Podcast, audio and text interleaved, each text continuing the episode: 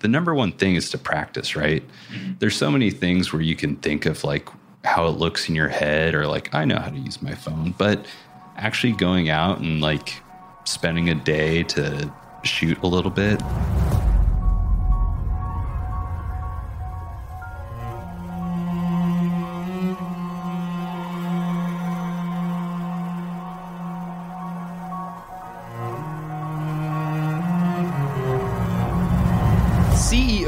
on average read 60 books per year. Many attribute their professional success to this persistent quest for new wisdom and innovative excellence. MentorBox makes it easy for you to develop that same high achieving habit of lifelong learning. As a person of action, you know that true ingenuity is the result of deep, deep knowledge. And just by listening to this podcast, you are working toward your goals every single day. If you're ready to wholly embrace this mindset, this 1% better every day, then check in every Monday, Wednesday, and Friday for new episodes.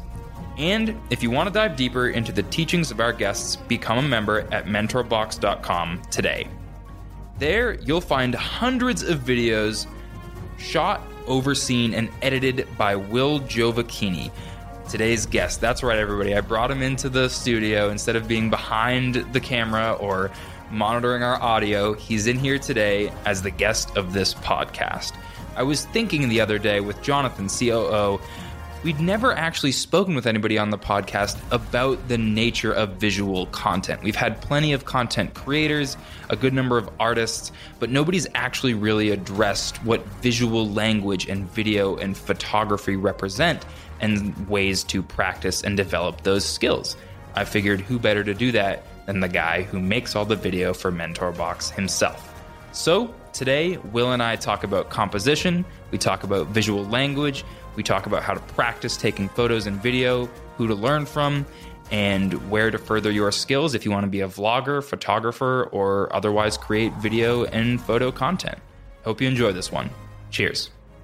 Hello, hello, hello, and welcome to the Mentor Box podcast. I'm your host, Tyler Lay, content coordinator of Mentor Box, and today we're keeping things internal. I'm speaking with Will Giovacchini. Yes, if you've listened to our previous podcasts or if you've seen any of our videos, you've probably seen or heard me or COO Jonathan refer to him as the guy behind the camera or the one listening to the conversations uh, as we speak. And he is our videographer, creative director, actually, and uh, audio man, too. So, Will, thank you so much for joining me today. Hey, hey, it, it's great to show up for work. Um, yeah, I wear a lot of hats, so uh, nice to talk to everybody for once. This is what I sound like. I'm not allowed to talk usually. Otherwise, we took off his muzzle. Uh, he only wears one hat. It's a black beanie. Don't let him lie to you. He's currently wearing headphones. He's still listening to the I'm, the conversation. I'm still monitoring. like I'm still working right now. We still need somebody to make sure that it sounds good, and of course, he's going to do his job there too. But the reason that I'm speaking to him today is because I was thinking over the hundred some odd conversations that we've had on this podcast, the 75 ish that I've done and the more that Jonathan have done, we've never really had somebody who was truly artistically inclined. We've had folks who work you know on creative media and they make video content and that sort of thing which is of course will's primary responsibility but none of them really have much background outside of that in terms of art We you should know we should clarify. We're not insulting anybody here. we're not trying to insult anybody, but uh, well, I should say we've never spoken with anybody who had any true artistic uh, inclinations in terms of you know out, outside of the video that they make for their jobs. There there are filmmakers and that sort of thing, but nobody's been you know a visual artist, a painter. Uh, some are photographers, but none of them. Uh, really address that from a creative standpoint. It was very much, you know, the business centric type standpoint that we discussed. Yeah, for the most I. I, I think too. I should sort of preface here. Um, so I've been working as a videographer for the past five years, but I also went to art school. I'm one of those kids. Um, I have a bachelor's in fine arts for film, but I originally started through illustration. Like 10 years ago, my whole career path was actually to illustrate comic books. Yeah. But, you know, 10 years ago, around 08, the economy wasn't so great. Um, we could do anything back then. yeah, and Hopes are high. It was like a it's a super saturated market even to this day too for illustrators. Um, and illustration went to storyboards. I would storyboard music videos and short films, and then from there, that got me interested in pre-production, which got me interested into production, and then so many years later, here I am. But yeah, just to work in a creative field, it sometimes, especially for people who are working with creatives, it feels like you're, you know, how in Spanish there's like North American Spanish and then there's Spanish from Spain, and it's like there's some words that just don't correlate with one another or some phrases. That is sometimes kind of like how when you are talking with a creative or as a creative, especially talking to somebody else, you could be over technical. I, I find in this job too that um, some of the times when I say I'm trying to like list, say something about like a certain export or be too technical, you are speaking like man. I, I've seen. Uh, sorry, Jonathan. I've seen just blank stares when it's just like, yeah, and then you have to export this, and you're like, mm, yes, but uh, I'm only teasing him. It's uh, drift off. yeah, I mean, it's it's one thing for creative, just to there's a technical side to it too that is actually sort of a gateway for people who aren't creative to sort of learn about and step into. Yeah, absolutely. The actual specific reason that I wanted to have this conversation with you, Will, came from something that you told me related to comic books. So I'm glad you brought that up. But a while back, we were discussing the fact that I was checking out some illustration courses on YouTube or something like that. And you told me that I should actually learn composition. And I knew the basics of sort of video and photo composition from my own film degree that I got, even though that was writing centric. But I then asked you, you know, where you kind of learned that, and you said from comic books, and that really sort of blew my mind. Like, there's a there's obviously a lot of initiative that you took in you know in consuming that medium and learning from it in that way. But just the fact that you said that right there, and the fact that you have you've learned the visual language, I guess, because that is a thing. Visual grammar, you know, video grammar, that sort of thing. That sort of exists in a realm separate of a lot of the stuff that we talk about with the folks on this show in particular, even those who work with video or photo or creative media. You know what I'm saying? Yeah, and you speak on a bigger point of there are a lot of people these days since we live in the age where Instagram is now one of the biggest social media platforms and ever and Facebook is a company that's solely content driven. Mm-hmm. We're coming to a place now where the need for visual assets is probably greater than it's ever been in history. Oh, yeah. Especially since we're right now having to compete with everybody else. Literally, every person competes with other, every other person because of what Yeah. social media allows you to do. And honestly, too, if you have a smartphone, you have access to a camera and a video Yeah. uh, video camera now. Let me take that line again. And if you have a smartphone, you have access to a camera that takes uh, great photos and decent video. Yeah, it's a good camera. You know, there's there's definitely still that upward mobility of there's going to be camera phones that still aren't going to be as good as DSLRs, but for you know the common folk, it's like the most useful piece of technology ever. So a lot of people these days are getting more into video and photos, and it's becoming more and more important for their workflow. Yeah. If you're going to be somebody who needs to release a product, or a lot of entrepreneurs like to release vlogs, and there are certain principles that they need to learn suddenly, where it's like, well, okay, I have a video and I'm framing it like this, and it's just myself in my bedroom. jump cuts, jump cuts. Yeah.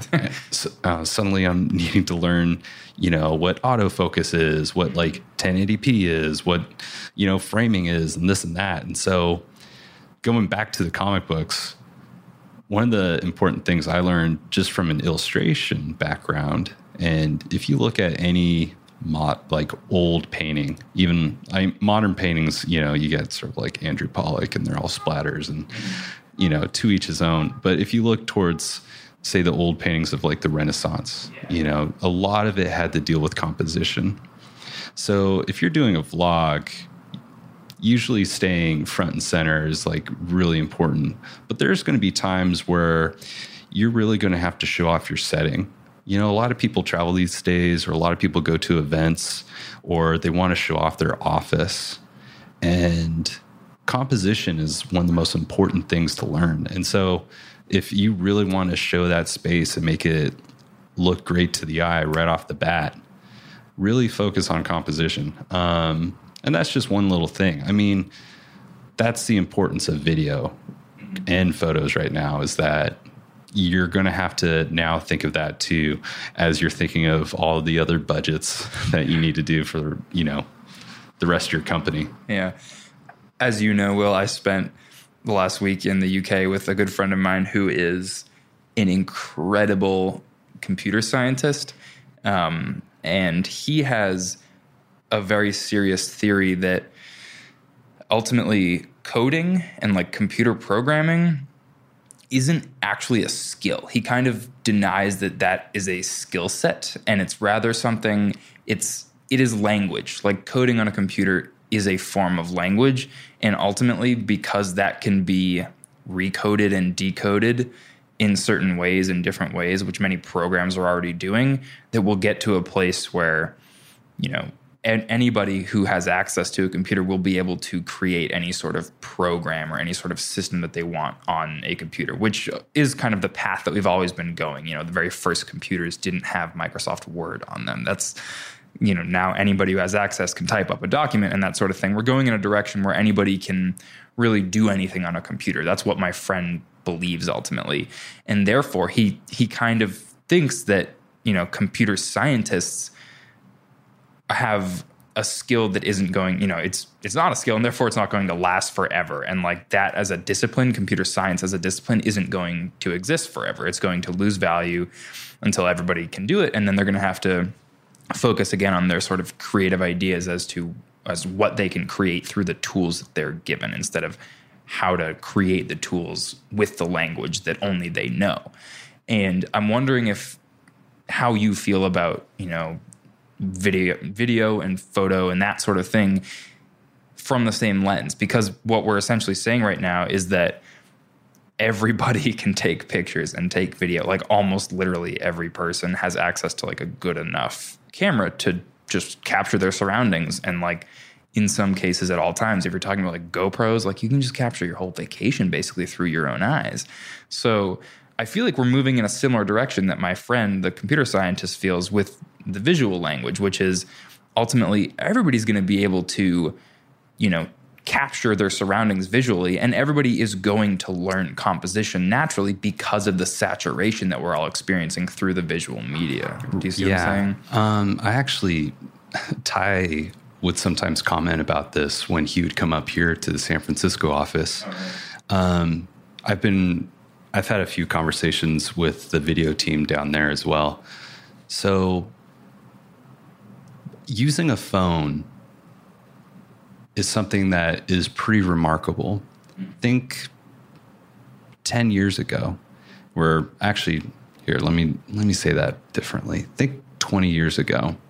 So, like, just turn of the century, uh, most professionals were still using film you know, in our lifetimes, like digital was not considered professional yet. Suddenly, just this year, Nikon and Canon, which are the biggest camera manufacturers in the world, are releasing mirrorless bodies. And what that means is uh, it's a digital sensor, which is the same idea as through a camera phone, where a camera phone just uses a sensor, the optics of the lens, to take a photo back then, you know, you'd use mirrors and, you know, even further back with film cameras, you'd use a mirror to like reflect and have it, the image literally burn into, you know, like chemical paper, right? It's becoming more accessible to the masses. Yeah. Um, I kind of related to like fast food, right? Where with the introduction of Excited to hear this. Okay, so with the introduction of fast food, you have everybody can now go out and buy a cheeseburger. so cheeseburgers are now becoming commonplace. Yeah. You, I mean, means more mouths are fed for way cheaper, yeah. but you're still always going to have, you know, a lobster at a five star restaurant. Sure. It's a quality dis like there is a, a disparateness of quality, essentially. And I think a lot of the listeners here, before I like lose the thread on you, because stop me if I ramble, but you can't. you have a camera phone, but you are already competing with 10 years of vloggers. You're already competing with Tai Lopez, people who are already working within the medium. It's going to take a lot more to stand out. So, just because you have a camera set up on a tripod in your room, say there's just a blank white wall behind you, you're going to need to do something extra in order to really get people's attention. If you're going to take a photo of your workspace or what you're doing, you got to have an idea of how to really show that off to stand stand from the crowd on Instagram. You know, there's I mean, I'm not perfect. Like I'm still learning the art myself in terms of like I mean, and that's what every good creative does is like they never say that they're really an expert because they're always learning. And that's how you got to think of this too. So I think a good transition point, like, because I want to talk about like applicable things here. Some of you are probably already, you know, well versed in taking photos. Most of you are. I'd be surprised if you weren't. And there's probably a good chunk of you who actually do have a camera some kind, whether that's a DSLR, like a smaller body, maybe a camcorder. I would maybe even say like a small fraction of you have had access to like a bigger camera before, right? There are a few key takeaways I would say when you are starting your own video content. Um, first is really know how to use your camera. Always test it out all the time. I'm continuously testing out new equipment. I'm continuously like actually buying bodies and like messing with them. Like I've like even today, Lens came in the mail. a lens came in the mail. I, I bought a fisheye lens just to test it out because it, it might look cool for a point of view sort of shot, right? So that that's something that you really need to do if because with a phone camera it's very passive, but there's still like a lot of settings like you can say like a slow mo shot.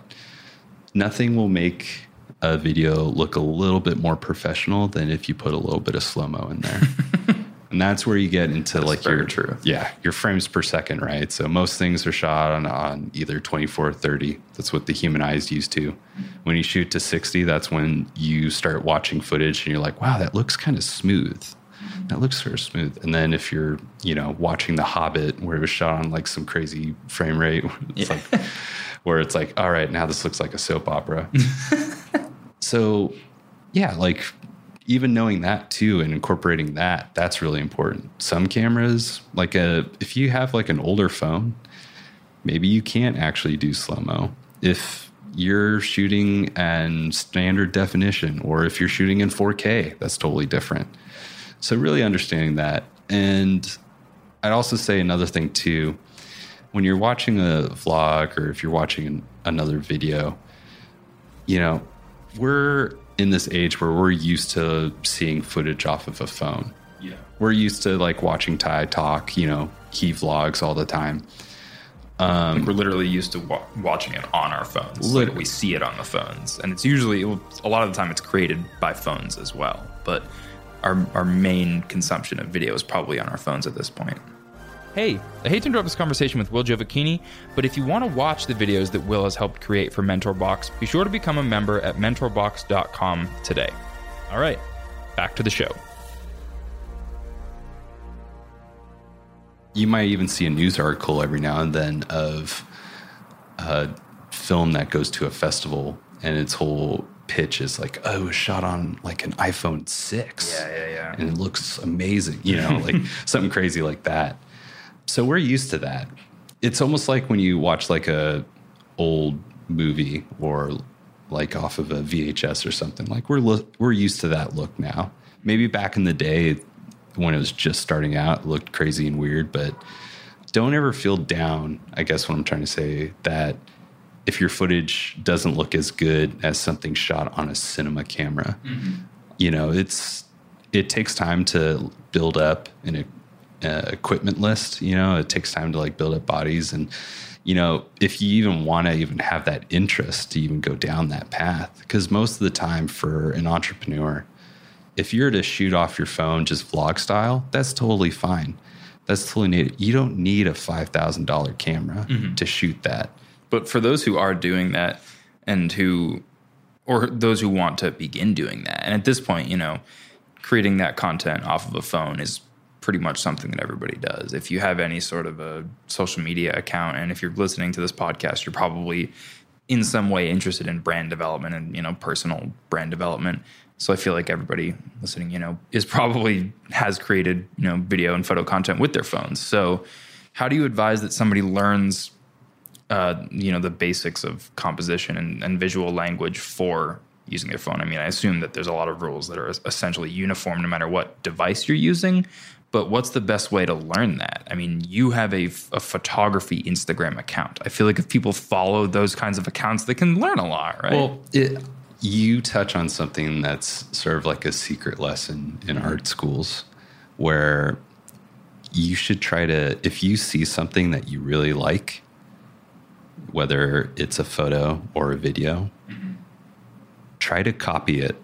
Yeah. So don't, obviously, don't plagiarize, right? But there's certain methods and there's certain techniques that people use that you might enjoy and you should try them out. So, say if there is a lot of slow motion and it's like, oh, it's slow motions like from them dropping off of like a waterfall into a pool, right? Yeah, yeah.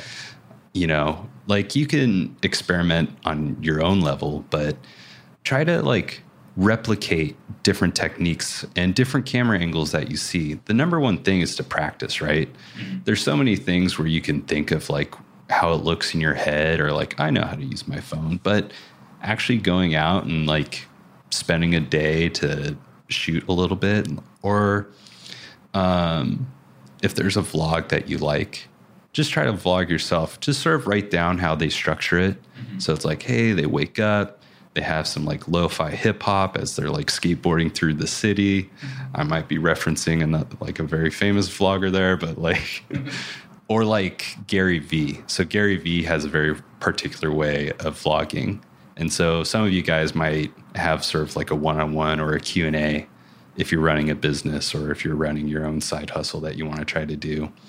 Sort of like try to replicate that and just experiment, right? Um, once you experiment and you actually see how they do it, not only will it get you more familiar with how to use the tools of the trade, but you'll also start to find what you actually like. And that's when you start developing your own style. Mm-hmm. So you got to have like a bar for entry somewhere, right? And not all of us are going to go to film school to do it. So just try to like find something replicate it. I mean, like, you have all these kids who are making short films based on like Quentin Tarantino scenes that they enjoy, right? Like you have, you know, people who are replicating photos that they find on Instagram. If you, there's actually like Instagram profiles that actually make compilations of all. I was going to bring that up actually. yeah.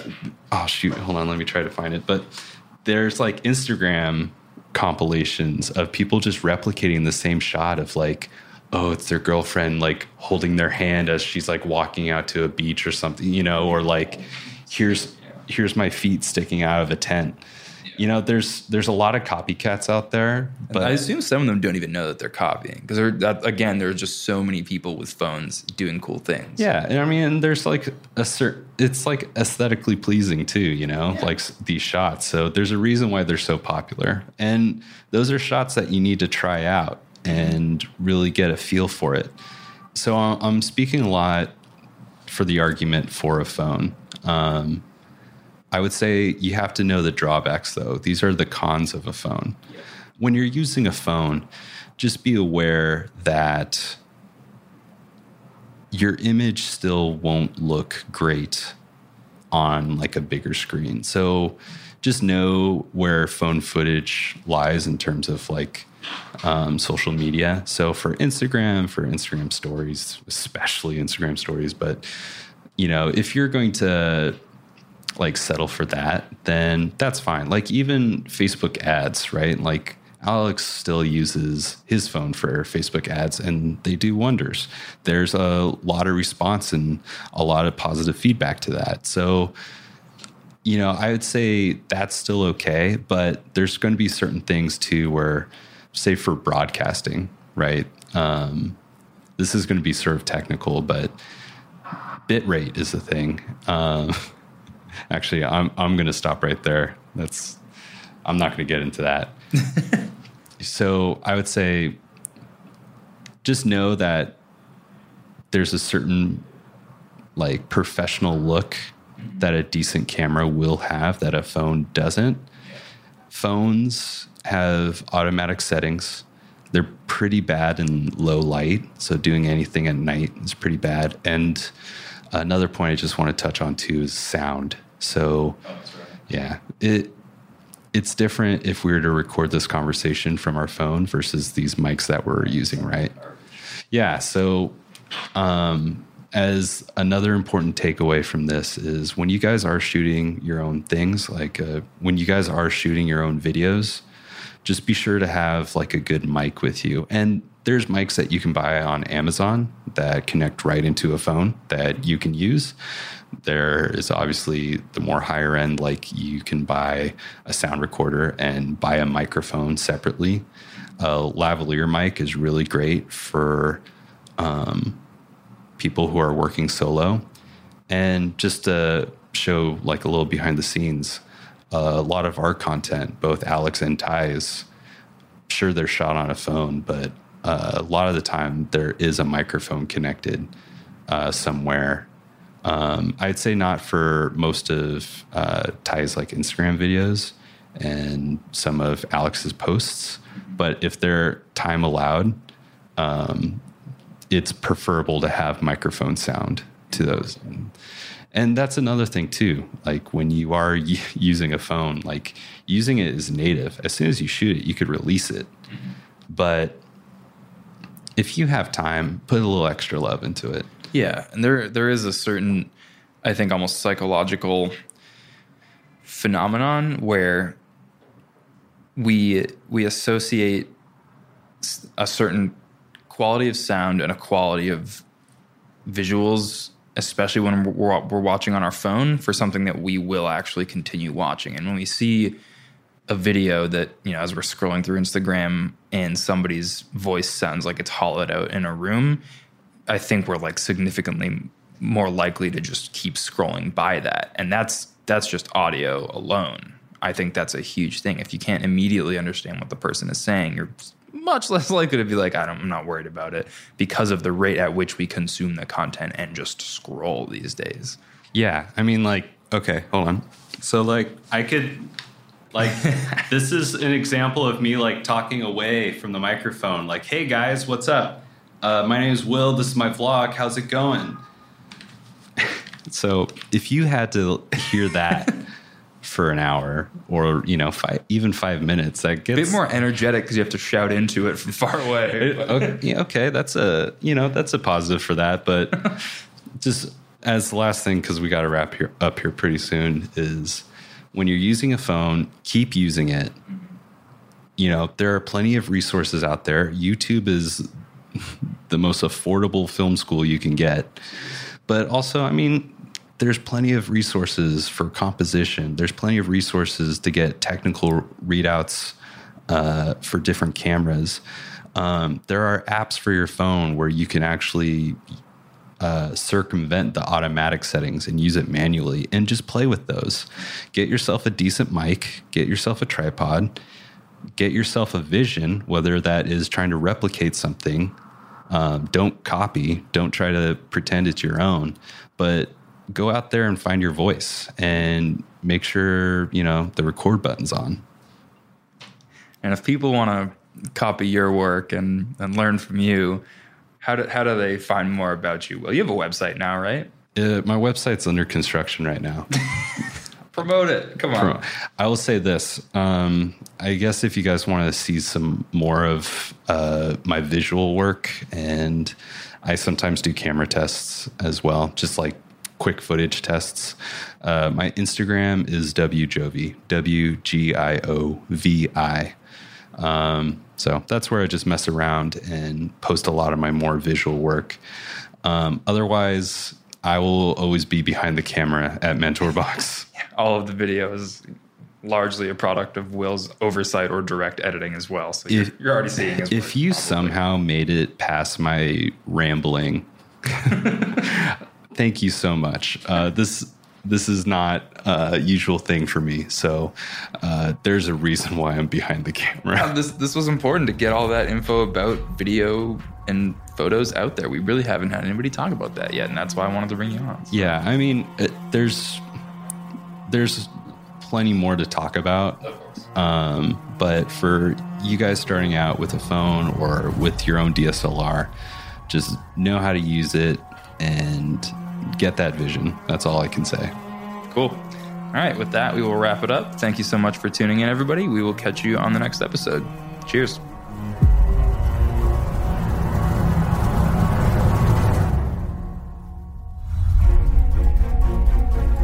Thank you so much for listening to the MentorBox podcast. If you want to learn more about what our authors, as well as all of our authors, teach, make sure to sign up at mentorbox.com. And if you like the MentorBox podcast, please leave us a positive rating and review in Apple Podcasts, as that helps us get discovered by more people who will enjoy and be helped by what we do over here at MentorBox. Also, if you think of anyone who would enjoy or be helped by what we do here at MentorBox, be sure to let them know. We do what we do at MentorBox to try to make the world a better place through the incredible education our authors bring, and we can only do that through your help. So please help us spread the word. Again, thanks for listening, and we'll see you in the next MentorBox podcast.